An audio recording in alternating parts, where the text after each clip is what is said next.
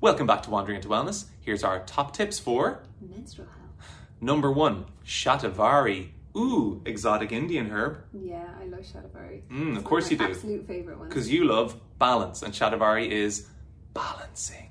If you've got periods that are too frequent, infrequent, erratic, it's the one, right? Yeah, it is. It's just a simple one to take as well. So it comes in pill form, right? Mm, yeah, exactly. So it's Indian asparagus, would you believe? Um, available. I think the only one around is Pukka herbs, maybe one other. But yeah, it's a beautiful herb to help to soften out erratic cycles. Imagine the sea is choppy and upsy downy and you can't see a rhythm in it, and then like ah, it starts to soften into nice waves that we can predict and we can work our month around. Yeah.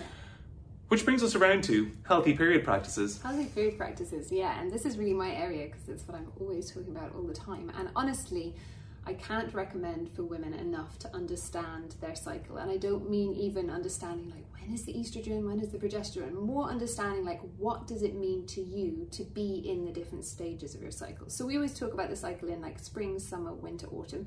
And the major ones really to know are the summer, which is your ovulation phase.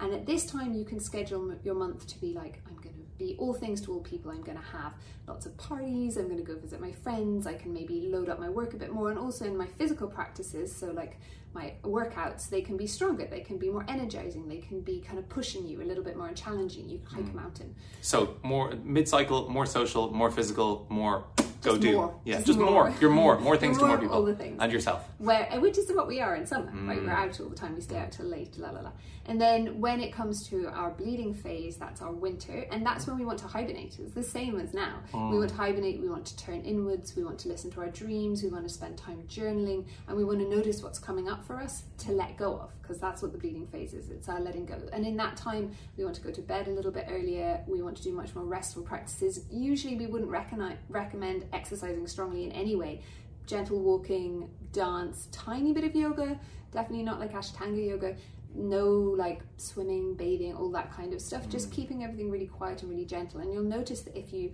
live within that cycle a little bit more, you start to schedule stuff, you'll start to have energy when you need to have energy and you'll have to have you'll have stores of energy to use in the times when you're a bit more depleted. Makes sense. Like when we talked to Mantak Chia as well, when he talked about your monthly cycle, he said every month your body thinks it's making a baby. Mm-hmm. And so if you imagine the end of that where it sheds that, that's a really deep emotional thing. So understandably, women's emotions are much more heightened in that moment. Their body's understanding, oh, I'm not having a baby, I'm shedding this thing.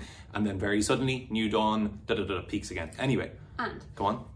Talking of Mantak Chia Yeah. and understanding that the body's trying to make a baby, there's all this energy that's there, Hmm. this conception energy that's trying to make this baby. And if we don't recycle that energy through the body, we lose it.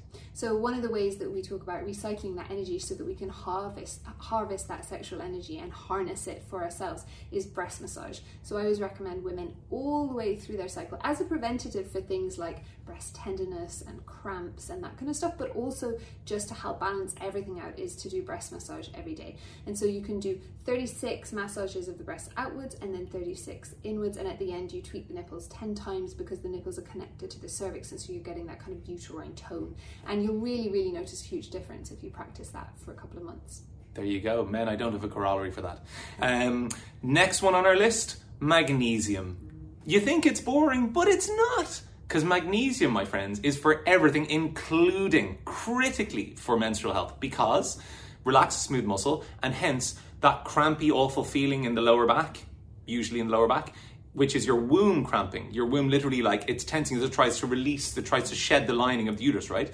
And your body is essentially starved of magnesium. That so you think about guys running around a football pitch. Oh, my leg is cramping. Same thing in your womb. What's great for that? Magnesium softens smooth muscle, allows fresh blood flow, generally heals and supports inflammation. Yeah, and it also helps us to sleep better, right? And that's something that we really need loads of when we have our period. And also, I've noticed that if I'm not looking after myself around my period and I have to do a lot of exercise because of my job is exercise, I get a lot of muscle cramps, a lot of muscle fatigue around my period if I'm not amping up my magnesium. So it's really useful. It's just kind of supportive and nourishing all round. It's literally the all things to all men.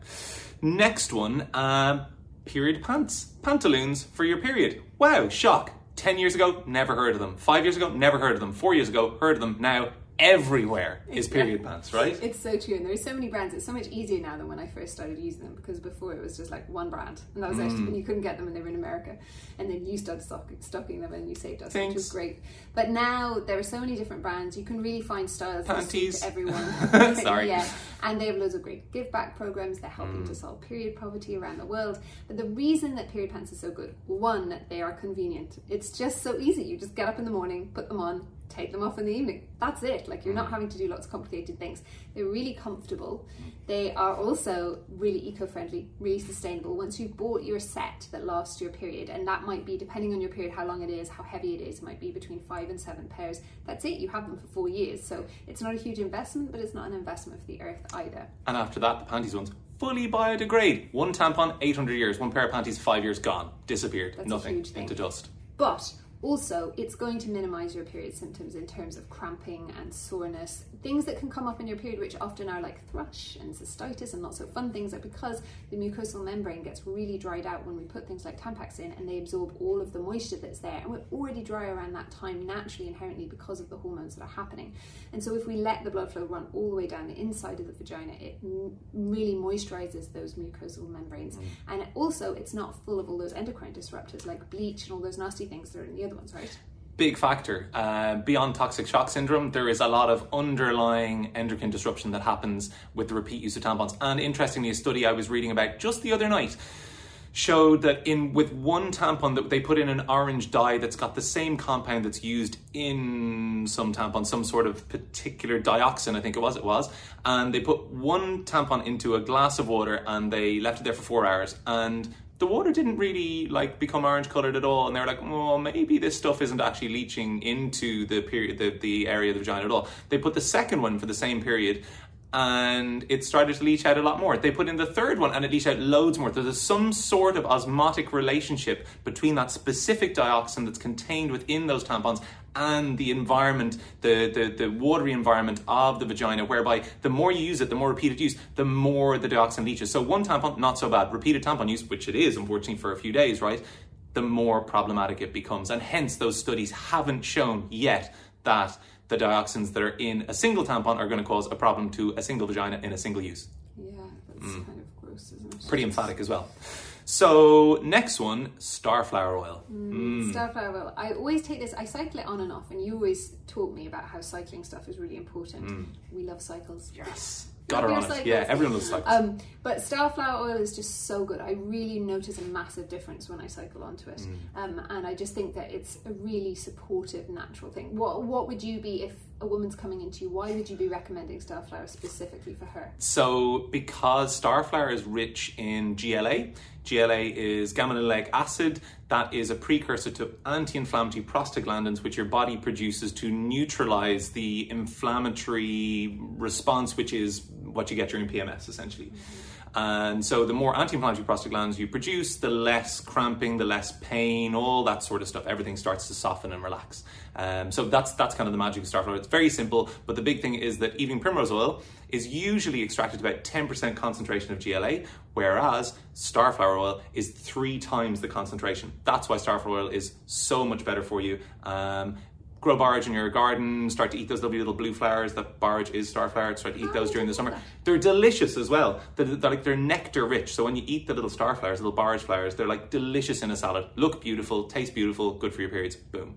Very good. Okay. Nice. And what goes in must come out. Where does it come out? Hmm, hormones via our liver.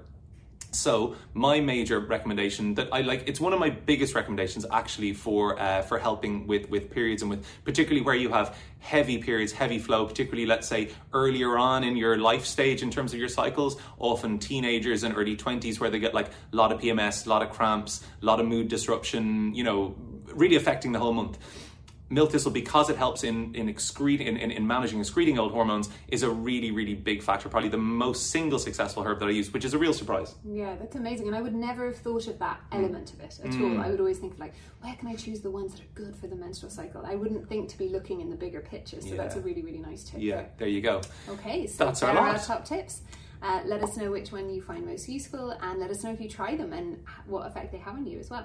We'll be back really soon for Like. one of our top tips. like comment subscribe bye Well done.